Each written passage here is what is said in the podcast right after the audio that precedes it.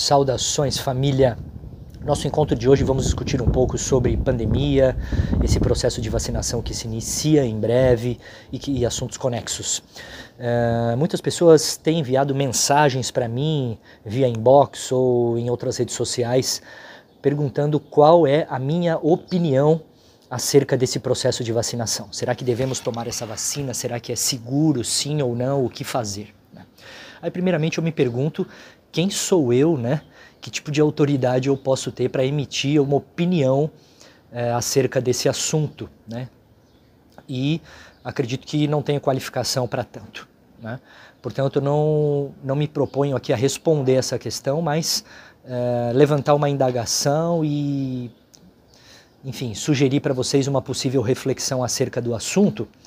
É, eu trabalhei durante dois anos, um pouco mais, no Instituto de Ciências Biomédicas, lá da Universidade de São Paulo, no departamento de imunologia. Né?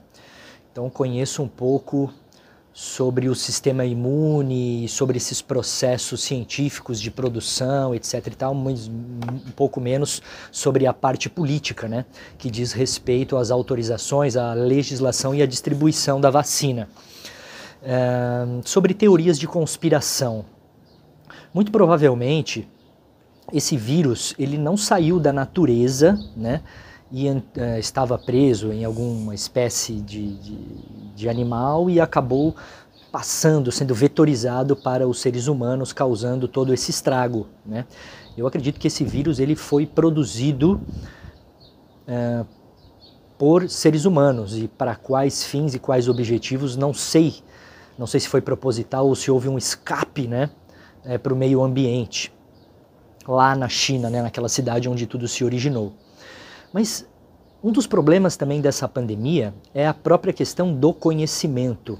Dá a impressão que nem os médicos, nem as autoridades, nem os políticos sabem nada. As pessoas falam as coisas mais contraditórias possível, possíveis, né? A população leiga, então, nem se fala. Né? Então, é, até mesmo dentro do, do meio médico.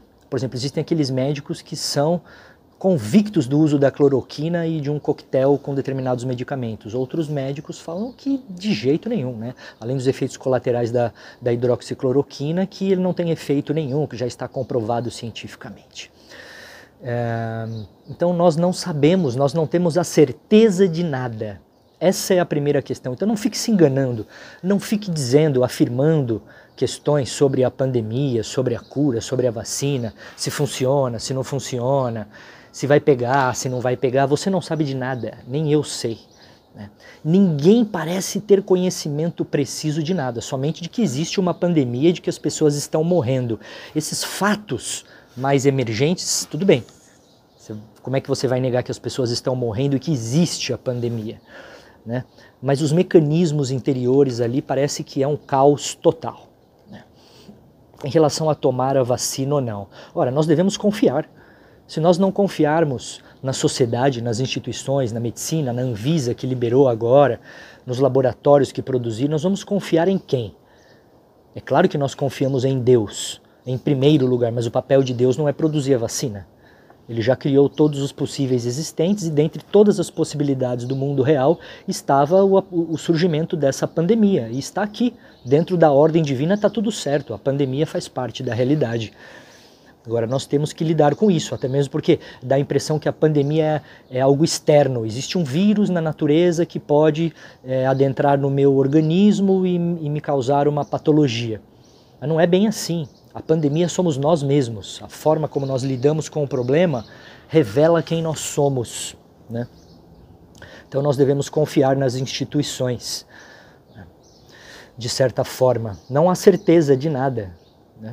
É muito improvável que essa vacina tenha alguma tecnologia capaz de nos controlar à distância e métodos de, dos Illuminates, dos grandes governantes do mundo. Tudo bem, os governantes do mundo estão decidindo sobre o nosso futuro a todo instante, né?